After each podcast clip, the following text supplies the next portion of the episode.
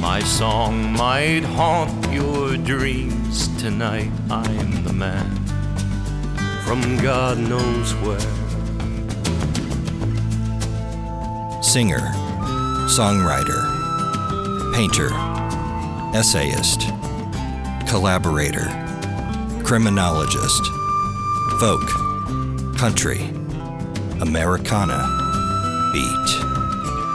All of the above. None of the above. This is Tom Russell's podcast from God knows where. John Yolkenbeck from Frontera Records here. Our publishing division, Frontera Press, has just issued Tom Russell's newest book on his artwork called The Ballad of Western Expressionism. Back in June of this year, when I was on the road with Tom, we sat down and had a discussion about art and influences and styles. Let's listen in. Today, we're going to talk about Tom Russell's art. We're going to talk a little bit about the painting process and some of his influences. And I want to go all the way back to the album by the band, I think it was 1968, the music from Big Pink. And there's a story I've, I've told in the Museum of Memories liner notes, but that doesn't mean everybody's read it or heard about it.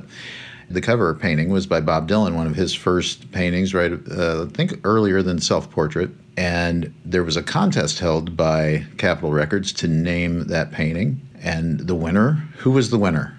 Tom Russell. Tom Russell. Great to be back here. Yes, John, I named the painting Crayon Amnesia. And I think that that holds up. I don't know if Bob kept calling it that, but the painting as I understand, hangs in. No, no, no. I I was sworn I'm not supposed oh, to tell. I can't tell you. We, we know where the painting okay. is, but there was a big story on the internet about it selling for millions of dollars, and Uh-huh. the person who actually has it said, "Do not put that on Facebook that I actually have that painting." So Okay, it's our we'll little our little secret. But We'll protect him. that the reason I bring that up is because I think the painting by Dylan, I, I see some of that concepts in your artwork and some of your paintings. So I didn't know, besides winning a big pink motorcycle to, to ride around on, I didn't know how much Dylan's art was an influence on you. I so let's start there. You know, obviously, his songwriting inspires me to this day. And uh, when I was a kid, I met him. Uh, I've talked about that in the first podcast, but uh, I, his artwork, I love it. You know, and now uh, he paints somewhat in the style I paint. You know, a little bit folkloric with lots of color. He draws very well. You can tell, like our life, Bob hangs out in a lot of hotel rooms, being a musician on the road. He looks out at the street and draws and paints that. And what, what he's into now, which I think is fascinating, is welding iron gates out of found objects. And, And it looks really cool, really the stuff I've seen. Oh man, it's great. And I'm going to get back into doing some sculpting with found objects. I, I learned how to carve wood when I was in Nigeria in 69, 70. I want to get back a little bit to that. But he's inspiring. Um, we know one of his art managers and who's been inside that welding studio in California. But uh, Well, I was going to hold off on this till the end, but maybe let's just jump around a little bit on some of my questions. So, while we're talking about that, what about the whole relation of art to songwriting? Is in your case, is there any correlation? Is it something that's just two separate things in your life? How do, how do you see that? I mean, you obviously you paint some of the musicians. There's a great painting of Ramblin' Jack, and you've done lots of Leonard Cohen's and Bob Dylan's, and so talk to me about that a little bit. It, it's an I, the question comes up a lot when you do interviews. And I ju- just read an interview with Bob uh, in a book of his art that came out where he denies that they were related, and maybe for him they're not. For me, they're usually about telling a story, and uh, you get lost in this zone uh, where you zone out from the real world and. On good days, you might paint something good, but it's one out of ten times. You, you know, uh, you usually paint over something. Same way with songs. Guy Clark, who is a damn good painter, has a song called I Can Paint Over That, which is great because he stumbles home drunk and messes up again. And then he uses the metaphor of being, I can paint over that. is a great song title. Yeah. But you Bob probably go back further than that. I mean, do you have? Was there anybody in your family that was a painter? Or Bingo, John. Uh, as I talk about in the first book of my art, which was called Blue Horse Red Desert The Art of Tom Russell, which came out six or seven years ago, I talk about my grandmother Gladys Malloy, who I lived with for a while when I was working for the city uh, of Inglewood in LA to make money to go to college. She painted in her kitchen. She had an apartment and a very good realist painter. And she'd paint me if I wanted something. I wanted, will you paint me a picture of Muhammad Ali standing over the beaten Sonny Liston? Because I was into sports at the time. And I, my favorite football team, one of them was the Green Bay Packers. Jim Taylor, the fullback. She painted me an action picture of that, and I have one of her Native American portraits that's in um, in our house in Texas. It's really well done. So you got some variety from her, and I and I see that in your artwork. I get asked all the time at the gigs. So people say I like his portraits, and then other people will be like, "Oh, I really prefer the like the free range chickens or the southwestern art or the Indians." And it's very varied, and um, you have fans who like all of it. I don't stick to a style because I don't have to, just like my songwriting. And sometimes, you know, I never went to Nashville and be, tried to become a chart songwriter. I, have always written, whether it's Gallo del Cielo, an eight minute corridor, about what I wanted to write about, regardless of the commercial market at the time or whatever they were calling that form of music. And uh, same way in painting. Uh, when I first started, I usually say I painted a cow that looked like a donkey or something, and they, and it was they call it naive folk art, and so or art, Western expressionism. That that came later after I became a better painter. I only started painting in 2003, so the first couple years, finally, Yard Dog, our gallery in Austin, picked up on it, and we just had a show there again, and they started selling my paintings. They also sell a lot of Jon Langford art, very graphic. He does a lot of album covers. He's a great so your album Borderland had a painting on it that I think a lot of people think is yours. No, Jay Marvin, who was a well-known talk show host in Chicago and uh, also Denver. He's semi-retired now, but he's still painting. He he painted the cover to Borderland. I painted a lot of the covers, Hot Walker. But that was like probably just on the cusp of when you started painting yourself. Yes. I own that painting. Uh, it's somewhere in our stash. Picasso has a great quote, something like painting. It's a form of magic designed as a meditation between this strange, hostile world and us, a way of seizing power by giving form to our terrors as well as our desires. I mean, same way with uh, performing on stage and writing songs. It's a release from the real world that's a drag, you know, the day to day world. I'm very fortunate that we make a living now with my art and my music because uh, I've, I've done hard labor jobs and stuff, and art is a release from that. It pulls you out of the tick of the clock in a way. And the art and the artist you could go on and on about for days about that. I was in a play once about the artist Modigliani, and one of the quotes was, "Everybody wants a Van Gogh in their parlor, but who wants Van Gogh?" Uh, another good quote, and uh, I love Van Gogh, was, uh, "Hey boys, you want to be a painter? The stores are open that have the same colors Van Gogh used. Go ahead if you're." Or as uh, Jean Cocteau said to Sugar Ray Robinson, and I love this quote: "The muse points the way to the uh, door." And you open it, and there's the tightrope. So if you've got the guts to go out on the tightrope, that's where you find the art. Well, and people are always saying, well, I could have done that, or my, my kindergartner could have done that. But the question is, did you? Did you do it? This person went out there and did that. And, and, and like with a lot of people, like Matisse and Picasso, etc., Picasso had a lot of great chops at, at being a realist. He, at six, he could draw the human form but they all wanted to get back to the freedom they had when they were six years old when you could draw a cow. And African art, as I'm going to mention in my next book, opened up a door for them. The African mask brought in modernism. Well, besides some of those greats that we've talked about, what about some more contemporary artists? I know you um, told me you had lunch with Tom Lea.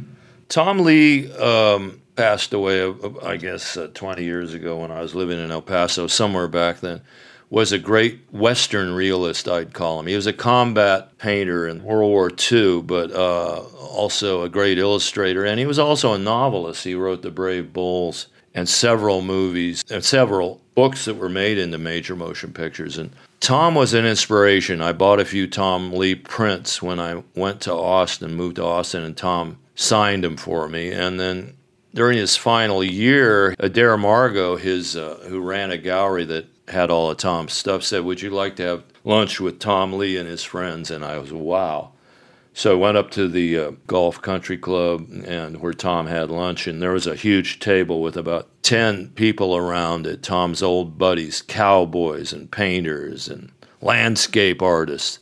And she set me down right next to Tom, who was in his 80s, and he was just drinking, oh, he was eating strawberry ice cream or something. I just sat back there kind of digging it as they talked about. Um, cactus and tequila and painting and just back and forth and respecting Tom a lot because Tom had been painting back in the 30s. He did a lot of the great post office murals that hang in the post offices during that era where they hired painters. During, WPA? Yeah, or, yeah, WPA painter and uh, great huge paintings on the west and he turned to me finally about two hours into the lunch where i was trying to hide and just listen and said so what have you been working on?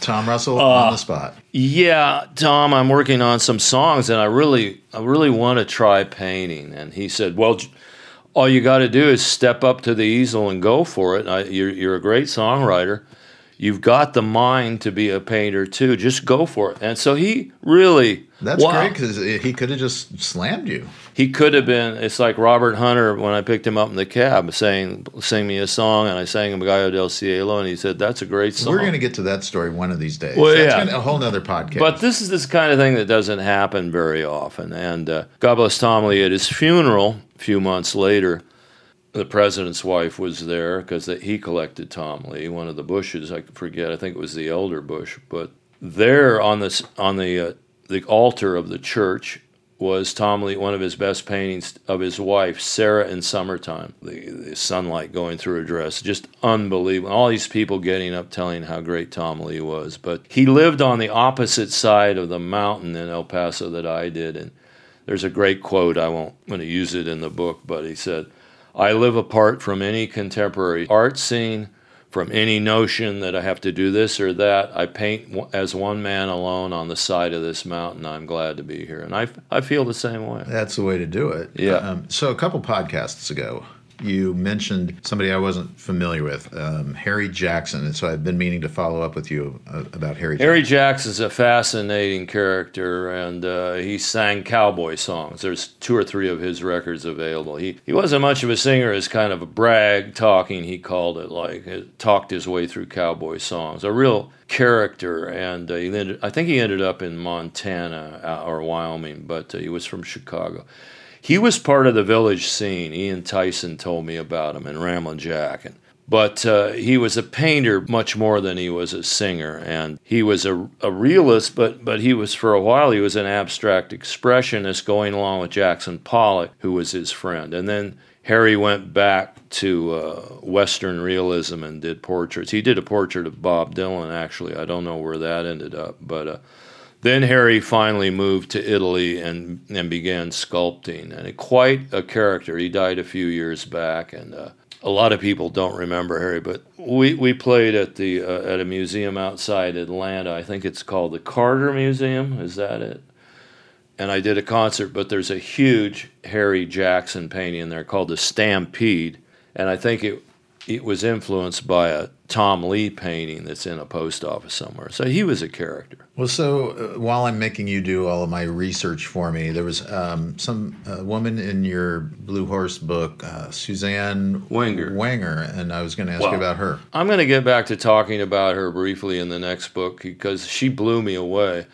She was briefly she was an Austrian artist that uh, went to Nigeria in the late 50s, I believe it was. Now I showed up there in 69 to teach criminology for a year and learned to carve wood and play guitar a little, but uh, she at the time was in her 70s or 80s and I saw her at a drumming exhibition. She had left her husband who was an anthropologist from Germany and married a primitive Nigerian drummer. And fast forwarding, became a white priestess in a Yoruba cult. Yoruba is one of the tribal people in Nigeria.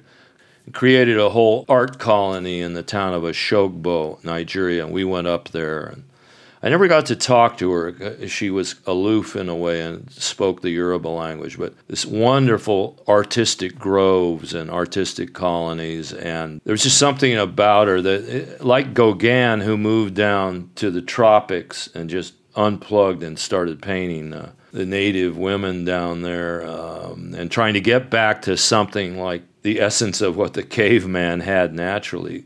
Susanne Wenger pulled it off, I think, more than anybody. There is a few things about her on YouTube and a few books out, but she went all the way back hundreds of years and created a cult and shrines that are very important. Well, while we're talking about artists who move, you've gone from El Paso to Santa Fe, and uh, I know you've recently moved back toward the Austin area. But so those change of scenery that you went through, did you find that affecting your art and what you were painting, or the methods you were using, or yeah. how did, how did that affect you? I am a, I'm a desert type character. I love the desert and the landscapes and cactus and. Uh, so El Paso influenced me. Um, I always painted Native Americans because, and that's the first people I wrote songs about. But uh, Georgia O'Keeffe was she? In a way, uh, Georgia ended up out in. Uh, actually, she taught school out there in Texas for a while before she moved up to the Taos area. And, and became uh, well known as a painter. But I don't think anybody can paint like Georgia O'Keeffe. I mean, she's in her own world. I think it's great. One of my biggest inspirations, uh, Fritz Scholder, who painted Native Americans, who's part Native American, was influenced by Georgia, and I write about him in my book Ceremonies of the Horseman. But he would paint a, a, Native American face and smear it like the painter Francis Bacon would do. So they were uh, inspirations in the, their, the way they used color and the way they used the landscape and then pushed it. But I had a lot to learn when I first started in El Paso. By the time I got to, uh, my wife and I moved to Santa Fe four or five years ago and built me a studio there. You had to be influenced by the uh, sundowns and the sunrises are spectacular there, and everybody tries to paint them. But as D.H. Lawrence once said, who moved there, uh, nobody can outpaint God. So. But so you're basically self-taught. Did yes. You, you haven't gone to art no. school. You weren't like John Lennon, who gets kicked out of art school no. or anything like that. I never had models like Matisse did, and these guys who came over on Sunday.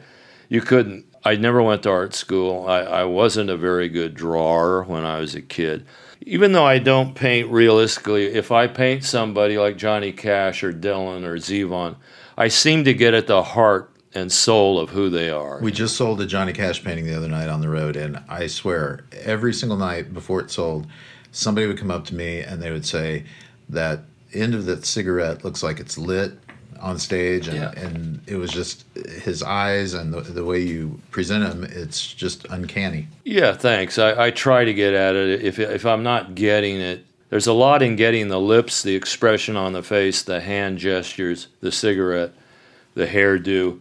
That if I don't get it, I paint over it and start over. So I'm going to ask you something here. I know that the first self-portrait you did was on Museum of Memories Volume Two, which I conveniently forgot to return to you. So that's one of the paintings Thanks, in my collection. John. And uh, there was a self-portrait of a man with blue bandana in a raincoat or something. I don't remember what it was, Yeah. but have you ever painted the lovely Nadine? People are asking me that all the time. I Uh, thought I had an original question. I have painted Nadine and drawn Nadine, but uh, whether I want to sell that, that's another story. Uh, you've been exhibited in how many galleries? You're around the world. Where are you? I've been fortunate.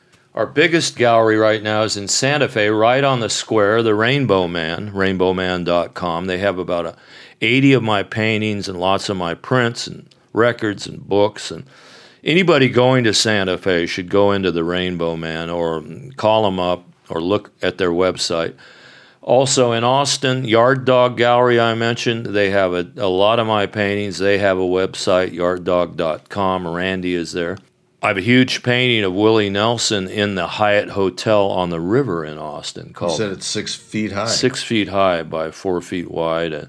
It went up a few weeks ago, and uh, I'm so happy because on either side of the painting uh, are constant 24 hour videos of Austin musicians and towns and Willie. Also, up the street at Guero's, G U E R O S, a Mexican restaurant, There's a huge Tom Russell painting in the bar from about 10 years ago uh, called the, I think it's called the, uh, the Pulque Drinkers. So a, a lot of stuff's in Texas. Also, the El Paso Museum of Art has one of my uh, triptychs of the uh, drug war in the hills of Juarez. And then there's another one, Liss Gallery, L I S S, in Toronto, that does a lot of famous musicians' paintings, like Ronnie Wood has Tom Russell. Is that, or is that a uh, Leonard Cohen painting that they have? Yeah, they have several uh, Leonard Cohen paintings, I think. And True North Records, that put out my Ian and Sylvia record, also has a gallery up near Toronto. The Frontera Gallery. Frontera Records in Kansas City has a Ramblin' Jack Elliott print that's quite good. Or directly through you, you can through the yeah, office. T- Tom, yeah, Tom Russell office, Tom Russell Gallery in Switzerland has uh, at least 10 or 15 paintings.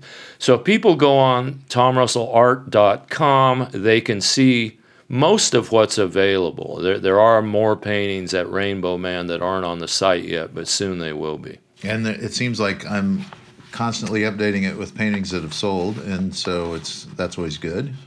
Yeah, and I think it's time for a new book of Tom Russell art because I think I've painted. Uh, I'm So getting. There was Blue Horse Red Desert. Is that? Yeah, right? that And- came and out was- six or seven years ago. so that's pretty far outdated. yeah, I think I think I've got some paintings that need to go in a book, and I And then need- we did the um, Folk Hotel. Yeah, it has some good art in it of singer songwriters and Townes and uh, Dave Van Ronk. So what do you have planned for this next book? What's going on with that? It's going to be called The Ballad of Western Expressionism because one of my collectors who collects me, a guy and his wife that live in Texas, said, Tom is the king of Western Expressionism or something. And I like that.